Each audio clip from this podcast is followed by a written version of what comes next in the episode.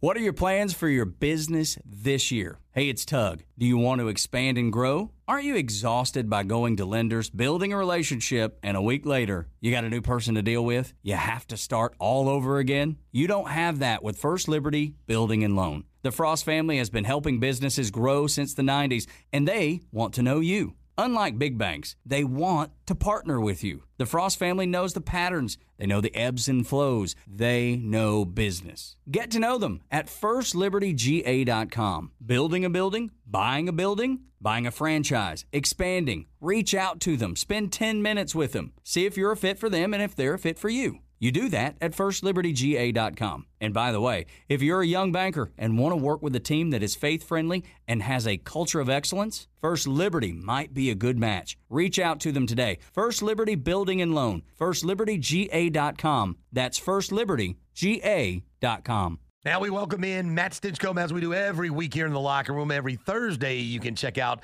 Stinch here with us here in the locker room on the fan 680 93.7 FM. Stinch, good morning. A big week. No matter who you are playing, no matter where they are ranked or not ranked, it is week two, and the coaches want to see better execution, and they look forward to seeing the biggest jump. They always talk about the biggest jump occurring between week one and week two. How real is that, and what does that mean for the Georgia Bulldogs in week two against Ball State?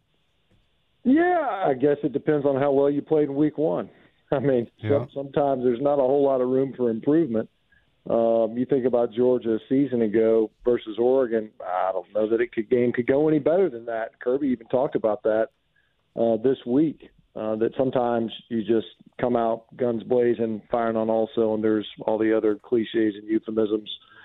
But if you don't play that great, or if you play a team where uh, you don't have to um, empty the playbook, play with quite the same edge, perhaps it's it's impossible to uh, get up for some of these games. It just is. Uh, you got to go out there and you got to handle your business, and there's a reason why we use those types of phrases for games like the one that Georgia played last week. Is because it has to be business. It's it's a dispassionate op- opponent. I mean, you're just nobody gets wound up. You don't come to Georgia to play UT Martin. You come to Georgia to play, you know, the SEC schedule that they play. You know, to play the maybe the Oregon's in season openers or the Clemson's. You know, were it not for conference realignment, the Oklahomas. But that's just not the case. And so, because of that, yeah, you do see a difference week one to week two. I don't know that it's always improvement. I think part of it part of it is the way a lot of teams open their seasons are in scenarios where you're like, you know what, we don't we don't really need to show that much, and therefore, you, know, you might lose a little bit of your focus. You certainly won't be as uh, progressive, I think, in some of the things you're doing from a game planning standpoint. And so it looks like, wow, this is this is a different team in week two. And sometimes it is. Sometimes you got a young team that needs to get more experience. I think what we have, you know, specific to Georgia and a lot of teams, is you got some new faces in key places and an opponent where you know you don't have to do as much, and so because of that, uh, it might look a little bit, um, we'll call it, I don't know, lackluster, even though it was pretty special when you take a look at how the the productivity. But the Ohio States, there's a lot of teams out there that opened up the season. It didn't look as crisp as maybe folks would have anticipated. It's a function of all those variables. A Stinch, it was 17 nothing at halftime. There was a couple of fans booing because they don't know a heck of a lot better. But there were some places that I thought Georgia could have a little bit of improvement. I didn't think the offensive line prote- played particularly great in the first half, but they kind of picked it up in the second half. Is that one that Kirby's going to hammer home this week? He's going to hammer it either way. You know, offensive linemen get hammered no matter what happens.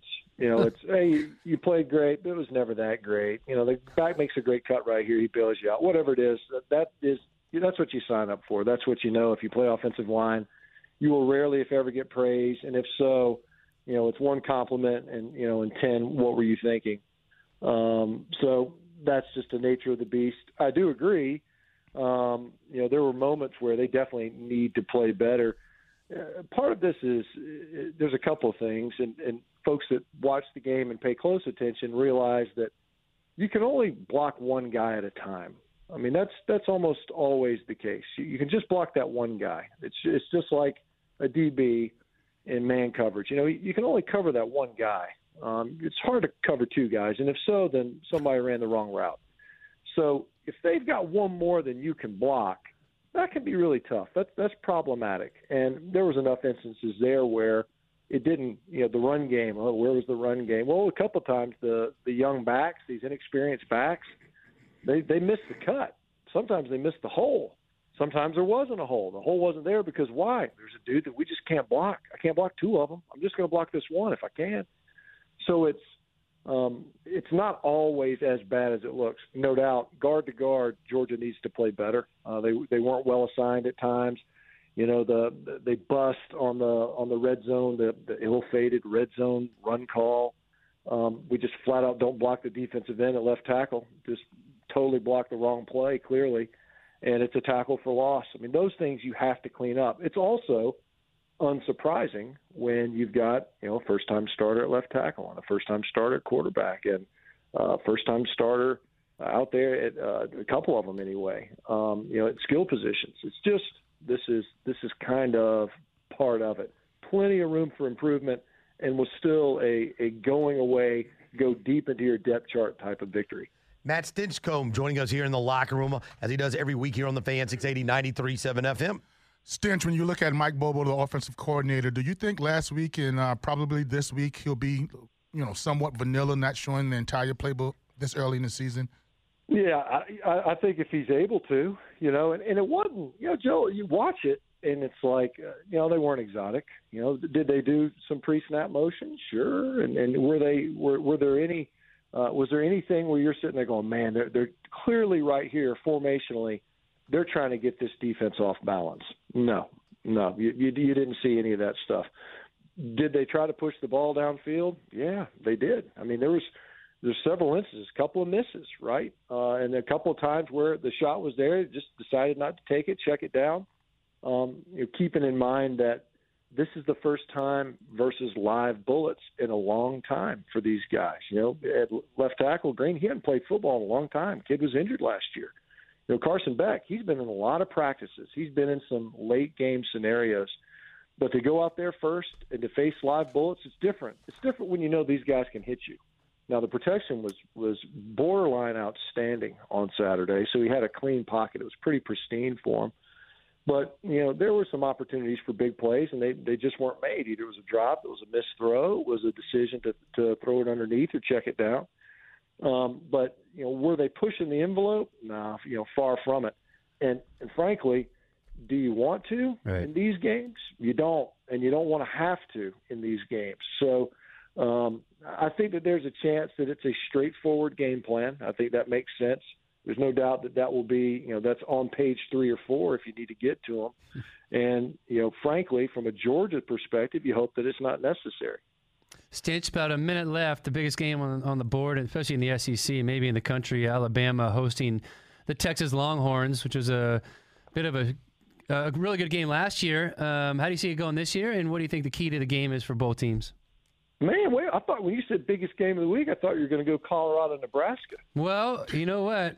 A lot of people would probably say that. Yeah, they would. Isn't that crazy? Isn't that Isn't nuts? That, I, I actually nuts. That is fascinating that you say that because that's been a conversation for all, all week long, especially after what they did last week. Yeah, it's amazing. You, you think two programs that you know, let's be real. Nebraska was a power right in the '90s, and but they haven't been relevant for years. And Colorado, my gosh, hmm. the last time was what '90. Yeah, you'd be like, oh yeah. I mean, it's that's now what 33 years ago. We don't need to dwell on it, but it's it's just uh, yeah. So this game, you know, versus Texas, I'll be fascinated to see Sark. Sark was in his bag last year at home. I mean, he really was on offense. You talk about so you know Georgia was vanilla in, in week one and could be. Last year, Texas was anything but. I mean, you talk about kitchen sinking a defense really? formationally. I mean, just ev- everything. You're sitting there, you're going, "Wow." No, I'm not talking about like, you know, let's let's split Quinn Ewers out and let's have the tailback take a snap from under center. Not that but you know formation and all the stuff that that drives the that are rule breakers for the Alabama defense. But but they could do that because Sark knows what it is that drives them nuts. He was inside mm-hmm. of the mm-hmm. program for however long, and it was obvious that they were very much off balance, in, especially in the first half. And Ewers, You know, until he got hurt, he was carving. Mm. I think part of that is you don't know any better. I mean, you just young guy getting out there, first rattle out of the trap. It's just, hey man, I'm just shooting my gun, and uh, it, it's a different opposi- proposition this year. You know, you're at, you're uh, away. You know, at Bryant Denny will be rocking and rolling. They don't get up for many games anymore. You know, outside of you know maybe the Iron Bowl and a couple others, maybe the LSU game. You know, what winds your clock if you're an Alabama fan? Well, uh, you know, an opponent like Texas that comes calling and you barely beat a year ago. So they'll be they'll be up for this one. And you know, I, this secondary for Alabama, Georgia's secondary, you're talking about you know two maybe the best in the in the country that might be in the same conference.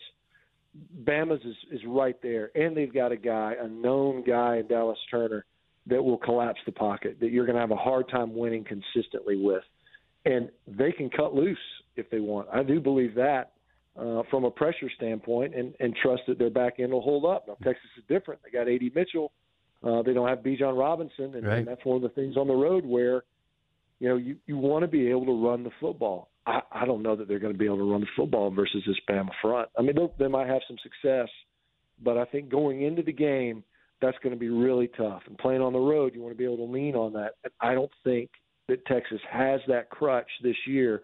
It would have been better if it was in, inverted. I guess is what I'm saying. If you had Bijan Robinson this year going into Tuscaloosa, or if you played in Tuscaloosa last year with that roster, I actually like that better than the improved weaponry at receiver, perhaps, because when you're playing on the road, you got to be able to turn the ball, turn around, hand the ball off, and pick up yards to stay ahead of the sticks. I, I don't know that they'll have that luxury this year. Good stuff, Stinch. Everybody's ready for week two, and we look forward to seeing what the results yield in Athens and beyond. We look forward to talking to you next week, brother. All right, guys, all eyes on that Nebraska Colorado game You now. know it. Coach Prime in prime time once again. Is this the year you want to grow your business? Do you want to expand your team? Build a new office? Hey, it's Tug, and I want to tell you about First Liberty Building and Loan. Aren't you exhausted by going to lenders, building a relationship, and a week later you're dealing with a new person? You won't have to with First Liberty Building and Loan. The Frost family has been helping businesses grow since the 90s, and they can help you too. They know the patterns, they know the ebbs and flows, and they know business. Now the Frost family wants to know you. FirstLibertyGA.com. Buying a building, building a building, buying a franchise, or expanding. Reach out and spend 10 minutes with them. See if you're a fit for them and if they're a fit for you. FirstLibertyGA.com. By the way, if you're a young banker and you want to work with a team that's faith friendly with a culture of excellence, First Liberty might be a good match. Reach out to First Liberty Building and Loan at FirstLibertyGA.com. That's FirstLibertyGA.com.